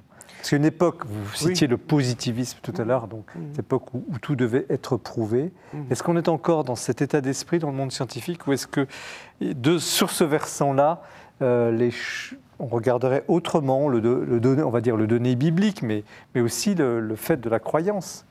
Bah, Je crois qu'il y a effectivement euh, le travail scientifique amène à se poser des questions et donc à sortir peut-être de ce positivisme, cette illusion, je commence le livre comme ça, parce que euh, Kelvin en 1900 disait il n'y a plus rien à découvrir en physique. Bon, euh, on trouve ça à différents, moments. C'était le moment où elle a explosé, la révolution des quantas, et quelques années après, la, relativité. Euh, donc, tout, bouleversé. et justement, la science, la science est une aventure. Donc ça, oui, ça, ça, ça, amène à se poser, à, se poser des questions.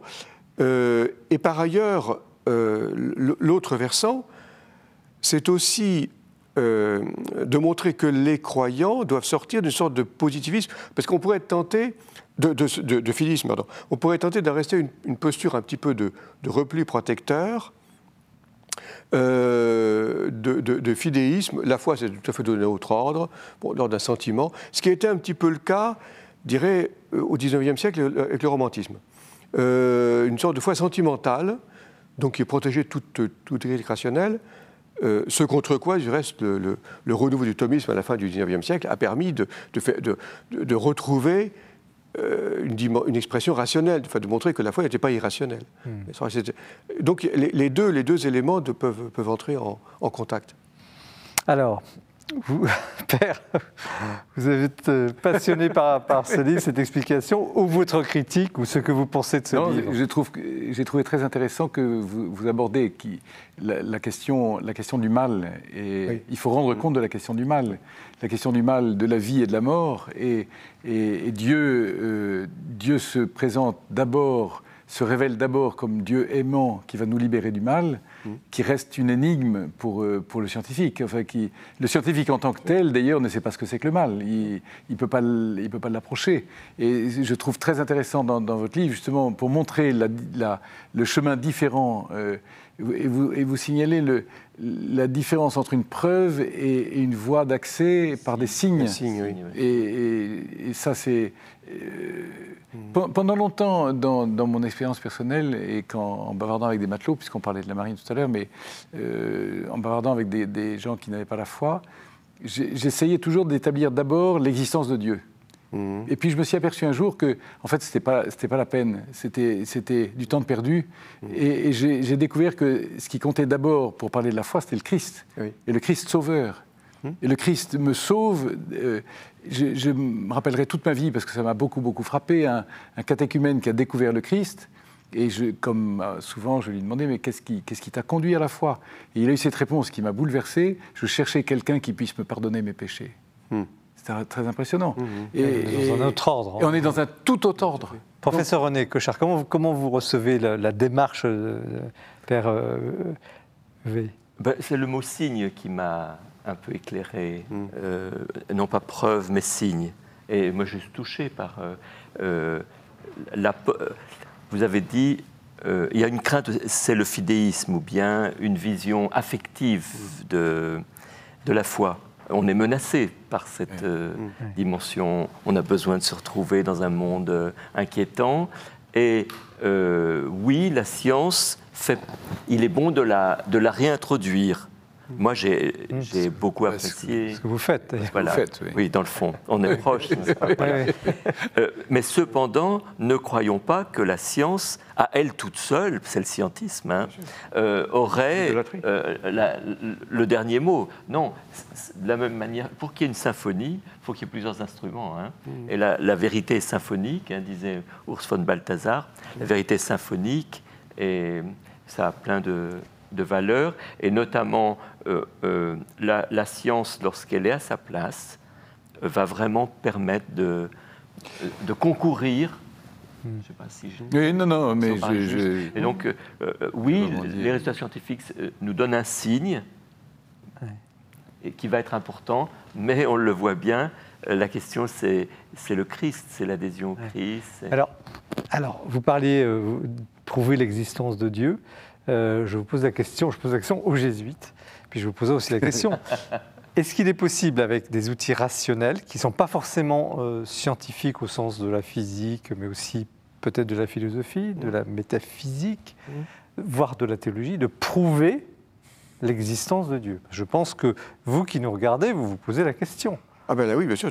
Alors, est-ce que c'est possible ou pas avec l'esprit humain Effectivement, saint Thomas, euh, vous, vous, le développez d'ailleurs, oui, très bien. présente, voilà, développe cinq voies, effectivement, euh, qui, qui présente, il emploie le mot prouvé, hein, probari, bon, qui a un sens, je pense, plus, plus faible enfin, que, que, que, le preuve scientifique au sens strictement euh, nécessaire. Hein. D'abord, il est évident que le lecteur de Saint, enfin, à l'époque de saint Thomas et pour son lecteur, l'existence de Dieu va de soi. La question n'est pas, pas de, démontrer à partir de quelqu'un qui serait athée, l'amener à la reconnaissance de Dieu, mais, mais de quelqu'un qui croit en Dieu, montrer justement que, sa foi sera encore plus riche lorsqu'il l'aura déployée sur différents axes rationnels. C'est ça la démarche de saint Thomas. Hein.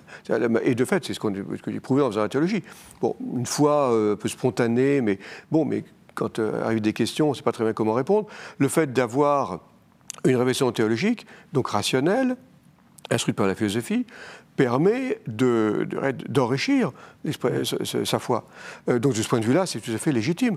Euh, non pas comme une preuve définitive, mais simplement comme le fait, effectivement, de se poser des questions, oui. euh, euh, euh, comment Dieu agit dans le monde, euh, bon, où trouver des traces de l'action de Dieu, c'est pas simplement une affaire purement intime euh, dans l'âme, etc. Bon, euh, ça- Mais, mais- mais vous disiez, Père Potet, ça ne prouve rien d'une certaine manière. Vous, avez été confronté à, à cette, à ce- ce- cette expérience, Et puis surtout, on ne mais convainc ça prouve quand même quelque chose. Oui, ça prouve. Ça prouve que l'intelligence est capable d'atteindre la nécessité d'une origine. Mais cette, cette origine, les religions l'appellent Dieu, mais la science ne l'appelle pas Dieu. Mais c'est bien le sujet de notre débat. Ben, c'est On est bien au cœur sujet. du sujet. Oui, mais euh, ma question, c'est est-ce que par la raison, même la, la personne dont vous parliez tout à l'heure, vous dites qu'il a été oui, convaincu oui. par le Christ qui lui pardonne ses péchés, vous, vous le dites, est-ce que la raison est capable de... de bah, j'aurais presque d'aller saluer, Oui. de rencontrer, de- de- d'aller serrer la main de Dieu. Enfin, je Et- pose la question un peu de façon imagée, mais Vous disiez tout à l'heure, la, la question de Dieu n'est pas seulement la question du commencement, c'est la, la- la création. On est dans, dans un vocabulaire religieux, on n'est pas dans un vocabulaire scientifique. Mais est-ce qu'on n'a pas trop distingué Vous disiez, il faut, faut faire attention, il faut distinguer sans séparer. Est-ce qu'à force de trop dire, euh, nous les théologiens, nous les prêtres, nous les scientifiques, nous, nous, est-ce que finalement on arrive Non, parce que. Pardon. Non, allez-y, allez-y. Non, mais justement, il y a une harmonie, c'est ce que Oui, vous soulignez. C'est qu'il y, a- il y a une harmonie, mais à chacun de suivre sa, sa- sa route pour, pour faire, comme vous disiez, une, une harmonie de concert, de symphonie, pour, pour se rejoindre. Mais ce qui, ce qui a le dernier mot quand même, c'est la révélation sur Dieu. C'est Dieu qui se révèle. Enfin, surtout pour nous les chrétiens, c'est Dieu qui se révèle. Le scientifique peut se poser des questions et, et chercher ce, ce qu'il y a derrière cette réalité qu'il l'étudie. Mais, mais, Mais pour ceux qui ne croient pas, Oui. regardez, parmi oui, oui. nous regardez, il y a des, des enfants, des, des- des- des jeunes adultes aujourd'hui dans une société Mais- qui ne croient pas. Bah, Prouvez-nous, les- on veut bien Alors- croire. Alors, Moi, personnellement, ce que je ressens, excusez-moi, mais ça, ça permet d'entrer en dialogue. oui. Je, je ressens ça. Le, le- le fait de poser des faits rationnels, moi, je- j'aime beaucoup pour entrer en dialogue. Indépendamment du fait que moi, personnellement, aussi, j'aime aussi beaucoup la dimension rationnelle de l'existence de Dieu euh, dans cette recherche d'harmonie. Une sorte d'harmonie. Euh, j'aime beaucoup la, cette, euh, la chambre de Raphaël, on l'appelle, je crois, au musée du Vatican, où il y a ces dimensions, la philosophie, l'art, concourent à nous annoncer Dieu. Vous voyez, l'art, la science, la philosophie, la théologie concourent pour nous annoncer Dieu, qui est beaucoup plus grand et qui est un être qui nous aime et qui nous. Voyez. Mais donc, moi, je ressens euh, utile pour entrer en dialogue. Moi, donc, moi, mes amis euh, à, l'université euh, sont avides d'entrer en dialogue. Euh, ils, aimeraient, beaucoup de mes amis aimeraient retrouver l'espérance en Dieu. Mais il y a une sorte de rideau de fumée qui, le positivisme a envahi l'enseignement et on, on donne des, des- des raccourcis un faux. phénomène français, vous disiez Oui, pour une part, oui. Enfin, on trouve ça un peu partout, oui. Mais en tout cas, je, euh, enfin, je- je reviens un petit peu à, à votre, votre marin. Parce que euh, ce qui joue un rôle important, c'est l'entrée en relation. On parlait de dialogue. Effectivement, instaurer un dialogue, instaurer une relation, une relation de personne à personne. Et c'est dans la confiance euh, de la relation instaurée qu'effectivement des éléments, bien sûr, de contenu vont, venir. Alors après ça, selon les tempéraments et les relations des personnes, bon, euh, on parlera de, de différents sujets. Mais euh, la question du mal, effectivement, j'ai tenu à en parler parce que souvent. Dans les affaires sciences-religion, on n'en parle pas. La question du mal. Ça, ça m'est frappé depuis longtemps. Mais pourquoi on ne parle pas du mal? Or, c'est ça le- le- la difficulté principale. Euh, et, et donc, parce que de fait, oui, le mal, on n'explique pas, donc on bute là-dessus. Bon. Et donc, osons poser la question, et on arrive effectivement à ce genre de, de, de déclaration. Et à ce moment-là, une fois, je veux dire, le, la, la glace brisée, on peut effectivement introduire des éléments plus rationnels, cosmologie, etc. Mais, mais ça, pas, pas comme première. Pas, Il y a une confusion sur le mot preuve. Euh, Il y a, il y a une, une confusion sur le, le mot. Qu'est- Qu'est-ce qu'on entend exactement par preuve? Qu'est-ce qu'on veut prouver? Et, et c'est là qu'à mon avis, il y a une ambiguïté. Alors, par- parfois, Dieu met les pieds dans le plat, si je puis dire, avec les questions des miracles. Va- C'est un sujet que vous traitez, Mmh, bien sûr. où là, l'ordre biologique semble bouleversé par une intervention. Bon, on- on n'a pas le temps de développer ça, mais vous l'avez traité. Oui. Pourquoi avez-vous abordé ce sujet? Ah, parce que ça fait partie des questions. euh, ben, vous posez les questions que les gens se posent, ben, c'est une, question que les, que les gens se posent. Et votre un réponse en, en quelques mots sur ce sur Ben, C'est un signe. C'est un signe. Euh, on donc ça suppose une interprétation. Une guérison, euh, disons, énigmatique, une guérison inexpliquée, pour prendre le mot peut-être technique, inexpliquée, je, je peux très bien y reconnaître l'action l'action divine. Si alors, euh, les, les miracles, c'est bénéfique, hein, c'est pas euh, catastrophe ou un miracle. C'est bénéfique, je peux l'interpréter. Si un médecin me dit, mais ça pour moi, c'est une simplement une guérison expliquée, ben, très bien, je respecte. euh, euh, D'ailleurs, la formule utilisée par l'Église, au stade des connaissances actuelles, Voilà. le fait est inexplicable. Le fait est inexplicable.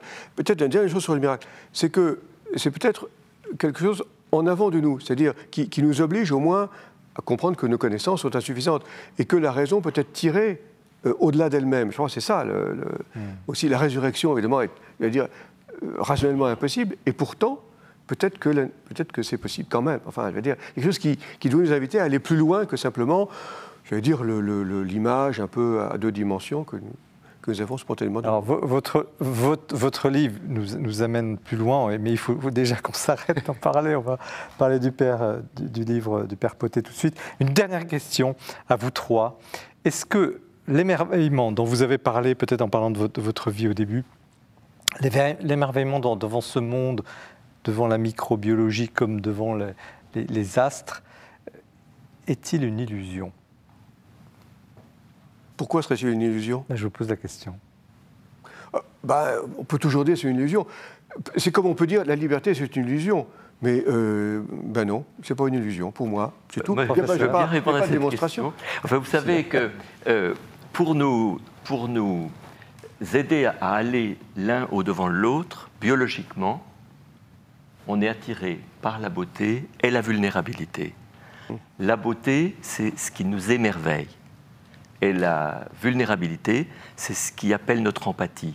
Donc, dans notre corps, dans notre cerveau, nous avons ces deux forces. Donc, l'émerveillement a, a une, une très grande part connue petit à petit euh, sur le plan euh, des neurosciences. Vous voyez, si je vois un acte bon, ou si je vois une belle personne, ou une belle fleur, il y a certaines zones de mon cerveau qui seront chaque fois la même euh, mis, en activité. Sous-entendu, l'émerveillement a vraiment un support euh, biologique. Oui. Et donc, Alors, l'objet de l'émerveillement, vous aurez le dernier mot là-dessus. Non, mais, moi, je On tourne toujours autour du même sujet, Ce qui mais- permet de rejoindre les, les deux livres d'ailleurs, c'est que l'émerveillement est réellement une voie d'accès. Euh, l'é- L'émerveillement devant le, le premier livre à ce sujet est, est- est extraordinaire parce qu'il y a, il y a une, une foule de détails qui, qui sont décrits et qui, et qui montrent quelque chose de tellement extraordinaire. Et, qui, et l'émerveillement, pour moi, est vraiment une voie d'accès à l'existence de Dieu. Sans doute pas une preuve, mais une voie d'accès, certainement. Merci. Merci François Heuvé pour ce livre passionnant. hein. Oui. Il y a- oui, il se termine par l'interview de- de- d'Étienne Klein sur l'état la, sur la- sur la- des recherches aussi très intéressantes. Donc la science, l'épreuve de Dieu au sens d'une épreuve, c'est une réponse au livre de Dieu, la science, l'épreuve. Donc chez Salvatore, nous poursuivons l'émission avec le livre du père François Potet, La grave allégresse. Vous allez saisir le sens de ce titre, hein, un livre absolument, vraiment très impressionnant. Mais je vous avais promis une petite surprise, c'est que Jean-François Rode vous a préparé lui aussi une petite, euh, une sorte d'ordonnance. de- il a fait le tour des rayons. Il s'est dit qu'est-ce que je vais pouvoir conseiller pour cet été? Nous l'écoutons. L'été est propice aux bonnes lectures et je vous propose quatre œuvres qui sont à la fois très intéressantes et très importantes et que vous pouvez mettre dans vos bagages. Je commence par Vers l'implosion, entretien sur le présent et l'avenir du catholicisme de Daniel Hergulégé et Jean-Louis Schlegel. Ce sont deux sociologues qui analysent donc la situation du catholicisme en France et qui portent un diagnostic extrêmement sévère en montrant son effacement et euh, sa sortie un peu de la culture contemporaine. Ils montrent aussi que le catholicisme est un peu, un peu beaucoup même éclaté quand on analyse les réactions très diverses face à la fermeture des églises pendant la pandémie ou face au rapport de la CIA sur les abus sexuels. Beaucoup de lecteurs, dont moi-même, trouveront que euh, ce livre ne rend pas justice à la vitalité, en fait, actuelle du catholicisme réel et euh, contesteront un certain nombre de, de ces prises de position. Mais je pense vraiment qu'il vaut la peine euh, d'écouter des sociologues sérieux, intelligents, bien informés, euh, et qui donnent à réfléchir. D'ailleurs, de quoi aurions-nous peur? Si vous voulez maintenant une, approche euh, théologique de la question, prenez le livre dont j'en ai beaucoup parlé, de Monseigneur Doré, Le salut de l'Église et dans sa propre conversion. Donc, grand théologien, ancien archevêque de Strasbourg, euh, Joseph Doré est très qualifié pour analyser les 60 dernières années de la vie de l'Église.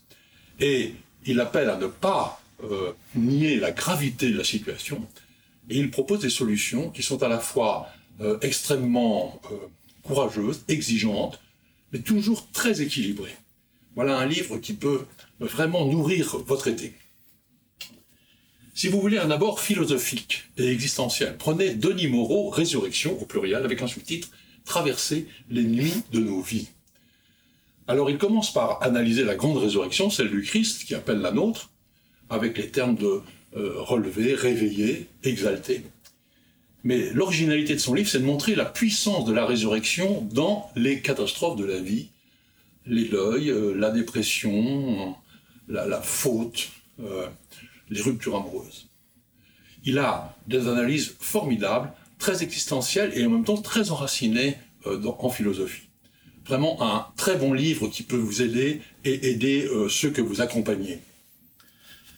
Et si vous voulez un, été biblique, là le choix est vaste, mais j'ai choisi André Vénin, des louanges, entrées dans le psautier, qui n'a pas été désarçonné par les psaumes, même si on les fréquente assidûment.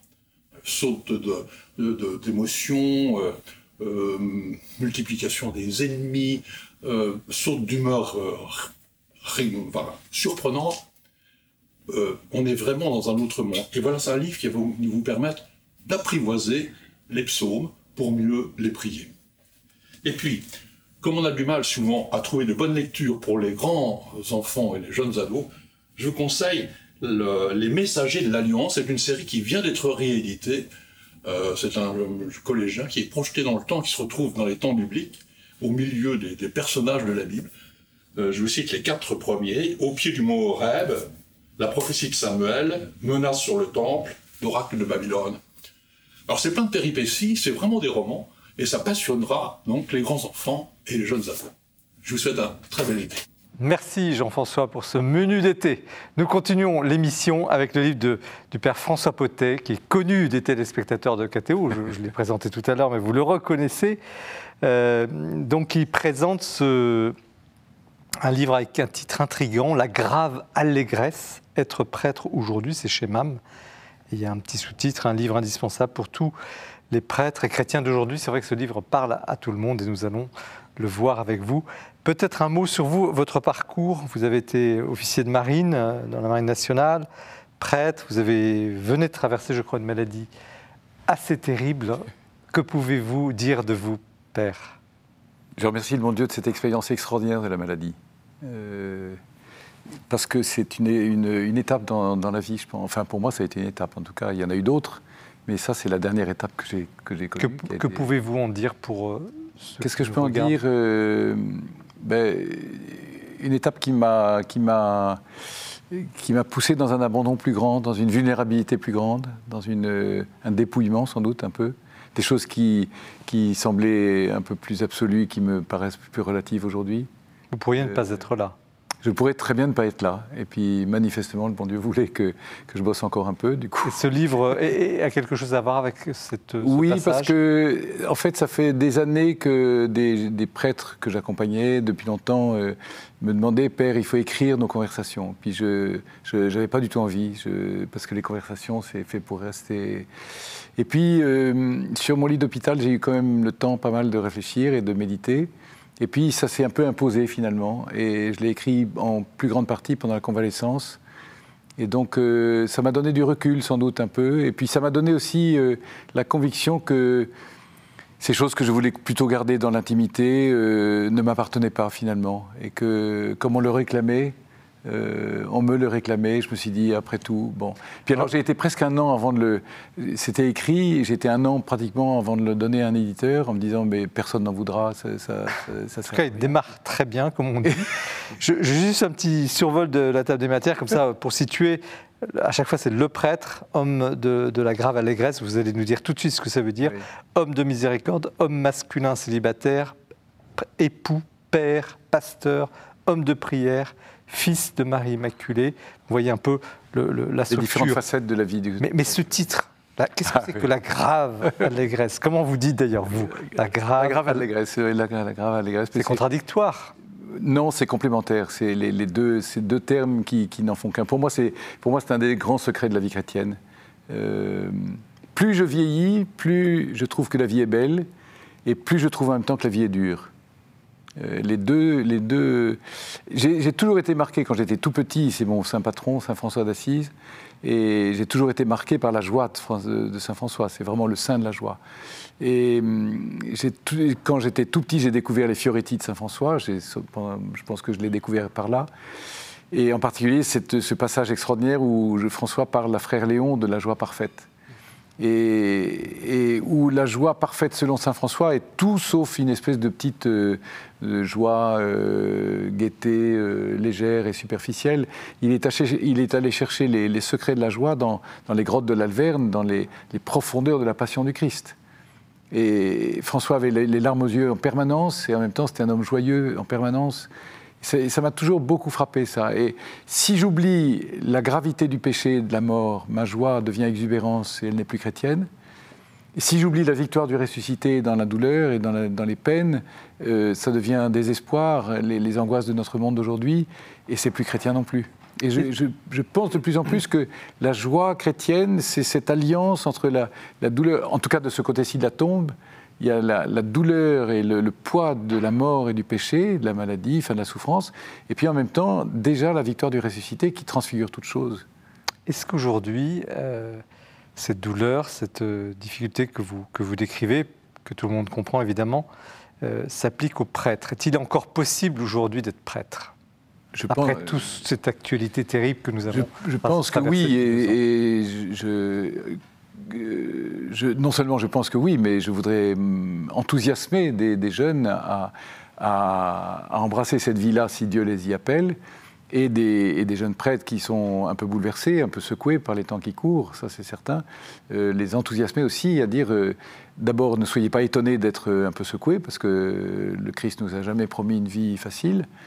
Mais, mais dans ces soubresauts et dans ces secousses, ne perdez pas l'espérance, qui est, ne perdez pas cette joie, euh, qui, qui- qui est un don de Dieu, qui n'est pas quelque chose qu'on fabrique, qui est un don de Dieu. On peut être optimiste ou pessimiste, ça c'est dans le tempérament. Mais, mais la joie est un don de Dieu qui est, qui est reçu, mais qu'il faut accueillir et qu'il faut, et qu'il faut vivre comme Tout de même à certaines conditions, parce que le livre est sous forme de lettres. hein, vous, Oui. je veux pas. des- Si, mais on peut dire, On oui. peut dire, voilà, vous ouais. écrivez à un certain Benoît qui peut-être. représente un peu tous les prêtres que je, que Voilà. je connais et qui me permettent de m'adresser à tous en m'adressant à un Et seul. vous donnez des conseils très précis. Oui. Donc, à quelles conditions cette joie Oui. Quels sont vos conseils pour garder la joie? Je ne sais pas si. La grave allégresse, pardon. J'ai pas voulu lui donner de conseils du tout. Vous en donnez Euh, quand même. Si je puis me permettre. Mais, Mais c'est pas votre esprit. non, C'est parce pas que un livre de leçons. On, on- on me demande. euh, Enfin, d'ailleurs, il y a des prêtres, mais il y a d'autres que des prêtres aussi. Mais me demande, mais comment vous vivez ça vous? Donc je dis Mm. Oui, comment moi je Parlez à tous. hein, oui. Je- et justement, j'aimerais bien que ce soit lu aussi par d'autres que par des prêtres, parce Bien que sûr, bien sûr. Le livre s'adresse à tous. s'adresse à tout le monde. Mais Alors, vos conseils, Mais- vous n'avez pas répondu à ma question. Si vous aviez un ou deux conseils à donner pour euh, Le- cette le- grave allégresse, Il me semble, enfin c'est le premier et le dernier conseil, laisse-toi aimer. Laisse-toi aimer. C'est, pour moi, c'est le grand secret. Et accepte la vulnérabilité. Accepte, euh, ça, pour moi, ça a été une des très grandes découvertes de ma vie, un, un des grands bouleversements de ma vie, un, un tournant sans doute. L'agonie de Jean-Paul II et la mort de Jean-Paul II, c'était mon père. C'était, enfin, comme beaucoup d'autres, hein, mais Vous le c'est citez vraiment mon père. ouais. Je le cite beaucoup parce qu'il m'a, il m'a vraiment marqué comme, comme un père, vraiment. Et, et cet homme extraordinairement fort et puissant euh, a accepté la vulnérabilité et a accepté finalement de s'exposer au monde dans sa fragilité. Et il n'a jamais été aussi fort et puissant que quand il a été exposé dans sa faiblesse. Et au fond, Saint Paul ne dirait pas autre chose, et, le Christ n'a jamais été aussi puissant que quand il est crucifié. Et, je crois que c'est ça le secret, c'est ça. Accepte, la vie comme elle t'est donnée, sans essayer d'y aller par, euh, par la force, mais accepte les choses qui te sont données et, accueille en même temps que les épreuves la, la- puissance de Dieu qui t'est donnée dans ce creux-là. Euh, enfin, je dis ça comme ça. Non, non, vous le dites très bien, vous le dites très bien. Il y a, il y a un autre aspect du livre qui est, qui est je disais en, en lançant l'émission, c'est un livre qui va dans le détail, pas des détails euh, impudiques, c'est pas du tout l'esprit, mais vous allez quand même assez profondément sur les questions d'équilibre psychologique du prêtre, même d'ailleurs de tout le monde, euh, de, de- de- de la vie affective, de l'importance de la vie Oui. euh, sexuelle, enfin de cet équilibre en tout cas. affectif, ça, Comment, comment vous pourriez nous, dire en quelques mots euh, la clé au fond de, de- ces questions-là? Là, je vais revenir au premier livre qu'on a, dont on a parlé tout à l'heure, mais cet, cet équilibre de, l'homme prêtre célibataire, dans l'Église romaine en tout cas, euh, nécessite absolument un- une, expérience et, un amour de l'harmonie du masculin et du féminin.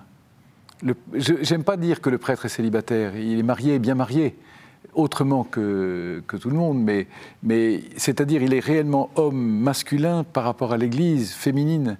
Qui, il, y a, cette, relation de l'un à l'autre qui est la relation du Christ à l'Église, qui est, et j'écris quelque part que le prêtre doit, doit aimer l'Église plus encore qu'un mari a- aime son épouse.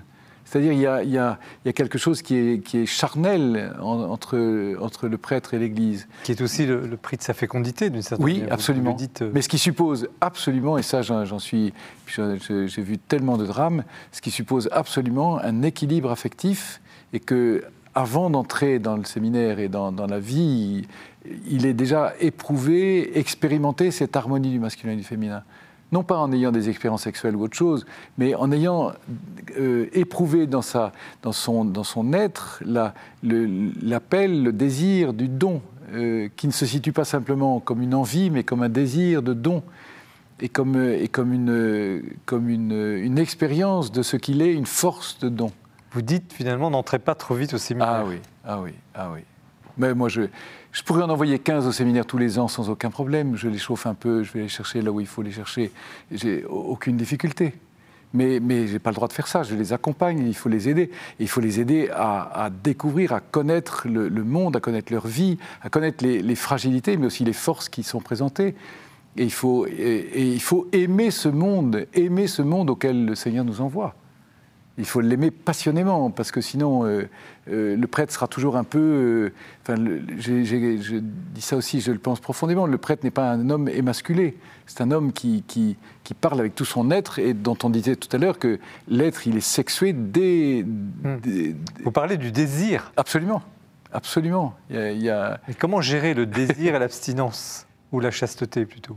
Le désir est offert, et, et il est, mais il s'exprime par le fait que le prêtre se, donne réellement et, avec cette relation à l'Église, il y a une réelle fécondité. Il y a, une réelle, il y a une réelle vie qui jaillit de ce don. Et, c'est ça la joie du prêtre, alors qui, qui s'exprime non pas comme, euh, euh, biologiquement par une vie nouvelle, mais qui s'exprime réellement par, euh, la vie, par la vie de l'Église et par la vie de- Que pourriez-vous dire de tout ce, que, tout ce qui a marqué l'actualité récemment, c'est-à-dire toutes ces dérives d'une- d'un petit pourcentage de prêtres, Oui, j'insiste, oui, hein, c'est oui, peut-être oui. 3% selon les statistiques en tout cas, mais qui ont quand même beaucoup effrayé et, et- et- Il y a, il y a une, gâché l'image du prêtre. Il y a une part, d'abord, à mon sens, il y a d'abord une part de- de- du mystère du mal. Euh, L'esprit du mal attaque et, et le, le malin euh, secoue. Bon. Mais ça passe concrètement par des hommes. Ça, a- on ne peut pas dire autre chose. Ces hommes-là, moi, c'est peut-être facile de dire ça de mon point de vue à moi, mais il y a quand même eu des graves erreurs de discernement. Euh, on peut le dire, ça a été dit, ça a été, ça a été On écrit. n'aurait pas dû ordonner des gens qui Et, et des garçons pas- qui ont été ordonnés qu'on n'aurait jamais dû ordonner. Enfin, et, et- alors, il il reste certaines choses que peut-être on n'a pas vues parce qu'on ne pouvait pas les voir ou qu'on ne s'est pas mis en situation de les voir. Et puis, je pense, des prêtres qui ont, qui ont été euh, mis dans des, dans des situations de solitude, d'isolement. Ah, Euh, et avec le phénomène euh, j'y vais avec beaucoup de prudence parce que ça nous guette, mais le, phénomène de la starification, de la star, vous savez, le, gars qui est mis en, avant tout le temps, qui est mis sur un piédestal, et, et un jour ou l'autre, il va se casser la gueule parce que. Et vous dites qu'il y a des départs de jeunes prêtres, il y a trop de départs de Bien sûr, bien sûr, il y a trop de départs. Même aujourd'hui Bien sûr, bien sûr. Et Évidemment, c'est une tentation terrible. On a, on a si peu de prêtres aujourd'hui, on voudrait, on voudrait en faire. Mais mm. bon sang, ça ne se fait pas, les prêtres. Ça se reçoit. Mm. Et, il faut accompagner des jeunes sur le chemin que Dieu leur donne, mais, mais, mais ça ne se fait pas, ça ne se, ça ne se, ça ne se cultive pas. On, accompagne des garçons, parmi lesquels je suis convaincu que Dieu appelle beaucoup, mais il faut, les, il faut les, les accompagner sur ce chemin avec du discernement et avec beaucoup, beaucoup de, beaucoup d'équilibre humain. Je, suis heureux quand on me dit euh, votre truc c'est très incarné parce que c'est ce que je voudrais. Le, prêtre est un homme normal, enfin c'est un homme ordinaire qui porte un trésor surnaturel euh, à travers ses faiblesses. C'est ça qui est incroyable. Père, François, je vous vois acquiescer, acquiescer. J'acquiesce. comment comment recevez-vous ce livre D'abord au titre. je trouve qu'effectivement, c'est, euh, tout, est dit, enfin, dans cette, euh, cette, grave allégresse ou cette, joie, enfin, la figure de François d'Assise. C'est frappant de voir comment François d'Assise est un saint si populaire, même euh, en dehors du monde chrétien. Il y a une sorte de perception qui est quelque chose qui se joue, une figure qui dit quelque chose de l'humain le plus concret, puis plus c'est quelqu'un de vraiment très incarné. pas du tout un esprit éthéré. voilà. non, je, trouvais. on sent que c'est un livre qui est, qui est vécu, c'est un livre qui est médité, qui est vécu, c'est pas, pas, pas dans le discours. Un traité. un traité qui va faire des, euh, théories de la chose, mais vraiment qui est, vécu. Et comme vous disiez, c'est pas. Alors, bien sûr, c'est la, euh, la, vie du prêtre qui est décrite, mais, mais tout chrétien peut tirer profit de ça. Tout ce que vous dites, euh, être appliqué, euh, mutandis mutandis, comme on dit, mais enfin, fondamentalement. Et on, on, comprend mieux le prêtre, de fait, quand on n'est pas prêtre. Justement, Professeur, est-ce que vous avez amélioré, si je puis dire, ou, mieux compris ce qu'est un prêtre en lisant ce livre, en écoutant ce témoignage? Mmh, Mon Dieu. Euh, la paternité du prêtre, ça me touche. Mais dans le fond, la paternité, je ressens, dans le fond, euh, en, regardant le prêtre dans sa paternité de prêtre, je pense que moi, euh, grand-père, je peux grandir dans ma compréhension de la paternité. Hmm. Euh, vous, voyez, donc euh, je trouve personnellement que on, euh, regardez l'allégresse dans une situation difficile. C'est bien ce que nous vivons dans notre vie lorsque nous vivons vraiment le combat de la vie. Et je me dis, aujourd'hui, je pense à un jeune ou à des jeunes dont je sens qu'ils ont surtout une perte d'espérance eh bien, quand on entend ce qui se dit ici ou on lit un livre comme celui-ci, eh bien, on, se dit mais, oui, c'est une aventure la vie. Ça vaut le coup d'être vécu. L'aventure qu'on cherche, c'est pas une aventure euh, euh, qui n'aurait pas de, gravité. Et l'allégresse dans la gravité, euh, mm. je, suis très touché par ça, je trouve. Alors, il y a un aspect qui, vous, parliez de la paternité, qui est aussi qu'on reproche parfois peut-être aux prêtres, euh, mais que vous situez, euh, je pense, de façon extrêmement juste, c'est la question de l'autorité du prêtre, euh, de son pouvoir. Comment, comment peut-être pourriez-vous le résumer pour ceux qui nous regardent et écoutent Où est le juste positionnement de cette autorité? Parce que vous êtes revêtu d'une certaine autorité tout de même. Oui, oui, mais qui, qui ne se vit pas du tout comme... enfin, l'autorité n'est jamais aussi puissante que quand elle n'a pas besoin de pouvoir. Mmh. Mmh. C'est-à-dire, euh, euh, il y, a des gens. bon, le, policier a le pouvoir de me mettre une amende, mais il n'a pas beaucoup d'autorité. Dès qu'il a tourné le dos, euh, je vais faire le contraire. Mmh. comment s'exerce l'autorité? L'autorité, c'est. Comment doit-elle s'exercer? L'autorité, c'est l'amour et l'amour qui s'engage. L'amour qui, qui s'engage et qui, J'appelle ça la pédagogie de l'enthousiasme. C'est l'amour qui prend en charge et qui va de l'avant. Et euh, le bon pasteur, il est devant. Mais, mais il ne commande pas, il, laisse les gens partir même quand ils ont envie de partir parce qu'il ne retient pas, il ne retient personne. Mais le bon pasteur, euh, il est devant, les, les, brebis connaissent sa voix et elles le suivent. Père Hervé, vous, comme jésuite, parce que vous avez une, une approche particulière, les jésuites, Oui. justement sur ce thème-là. Vous n'êtes pas des gens qui, qui, qui assénaient, vous êtes. Oui. Vous l'êtes peut-être plus aujourd'hui. Euh, Peut-être que vous avez certains collègues. oui. Euh, oui, de fait, c'est- un peu énigmatique, l'autorité. Je pense à cette phrase de l'Évangile, d'où lui vient cette autorité? Euh, Qu'est-ce qui fait qu'on sent qu'il y a des personnes qui ont de l'autorité? Mais ce n'est pas, c'est pas parce qu'ils ont été formés, hein, ils- voilà. Euh, mais il y a, il y a des, il y a des figures d'autorité. Euh, et c'est c'est donné, enfin, je trouve. euh, Alors après ça, bon, il y a aussi une- Il, parcours, mais- il me semble, la- l'autorité, c'est le, père. Le père n'est vraiment père que quand il est fils. Euh, Mhm. je, je reprends l'image de Jean-Paul II, qui avait une, une- une paternité extraordinaire, une autorité fantastique, Hmm. mais il était comme un petit enfant devant la Sainte Vierge. Il, était toujours avec, euh, avec cette... euh, il était vraiment fils profondément. Humble. Et humble. Et quand il parlait de, de son cardinal Wyszynski, ou de, il, il était toujours le fils. Il, il restait, il demeurait. euh, Et il y, a, il y a quelque chose qui, trans- qui se transmet comme ça. Qui, on, est, on est dans un courant qui, qui monte. euh, Hmm. et c'est pour ça que je, je me permets de, de parler de mes pères et de mes mères aussi, qui, Oui. qui m'ont beaucoup marqué. Parce Oui, qu'il y a vraiment une filiation qui se, qui se transmet comme ça. qui- Vos pères, vos pères et mères euh, de la- de biologiques sang et spirituels, tout à fait. Qui- oui, sans qui vous ne Qui seriez pas. marqué, sans qui je ne serais absolument pas le prêtre que je suis aujourd'hui, ça c'est sûr. Alors vous, le père de famille, comment vous réagissez? Père et grand-père. Père et grand-père. Vous le disiez, vous parlez de la paternité, Oui, euh, euh, euh, bon, moi je, je trouve que c'est merveilleux de pouvoir être un homme adulte et un homme vieillissant, parce que c'est pas moi qui suis père ou grand-père, ce sont nos enfants ou nos petits-enfants qui, qui appellent notre paternité, n'est-ce pas? Et donc c'est merveilleux. Et donc, euh, euh, une fois de plus, voilà encore une raison d'espérer que j'ai envie de, de communiquer aux jeunes. Un, un jour tu seras père, un jour tu seras grand-père. Donc ça vaut le coup tout ce que tu fais, chercher ton métier, choisir vraiment une épouse avec qui tu peux construire une belle aventure, etc.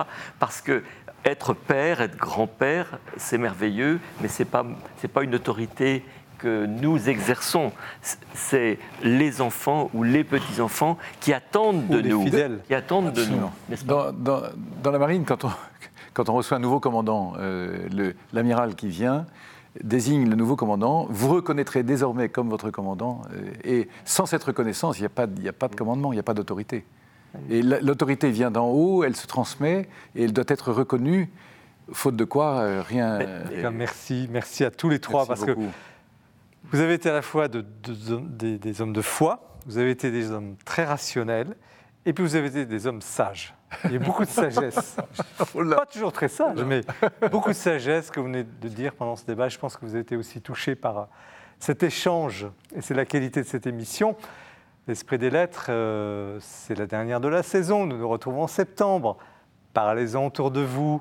On peut la retrouver évidemment sur le site de, de KTO, sur celui du jour du Seigneur et de la Procure. Surtout, lisez, faites le plein de livres euh, avant de, partir. C'est important pour euh, les auteurs, pour les éditeurs, pour les libraires. Et derrière tout ça, c'est la vie de l'esprit et c'est le sens de notre combat aussi autour de cette émission. Merci de votre fidélité en tout cas. Nous nous retrouvons avec la même joie, le même enthousiasme à la rentrée. Bon été.